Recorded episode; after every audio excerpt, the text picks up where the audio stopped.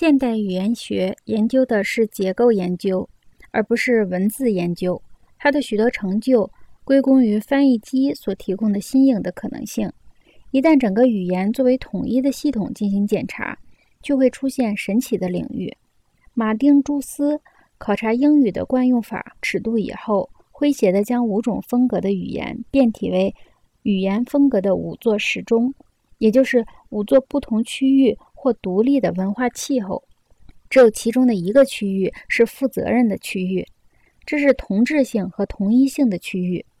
他浓墨重彩地将古登堡印刷规则作为自己的领域，这是渗透着中部标准时区的标准英语的风格区域。在这个时区里的居民可以说表现出不同程度的守时性。爱德华·霍尔在《无声的语言》里探讨了时间的语言——美国口音。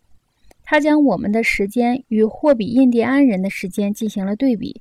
霍比人的时间不是一种统一的接续或期间，而是许多事情共存的多元现象。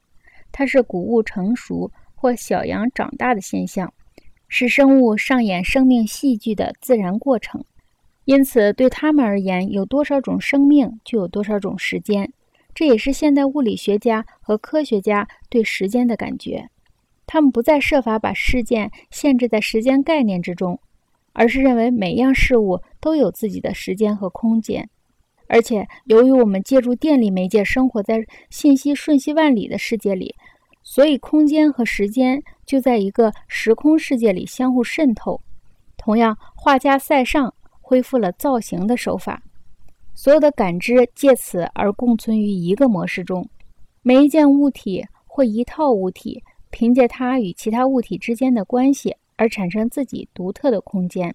当这一知觉在西方世界中反复重现时，它被指责为使一切事物在流动中合而为一的知觉。现在我们知道，这种忧虑是对新兴的非视觉技术的一种自然而偏重文字、偏重视觉的反应。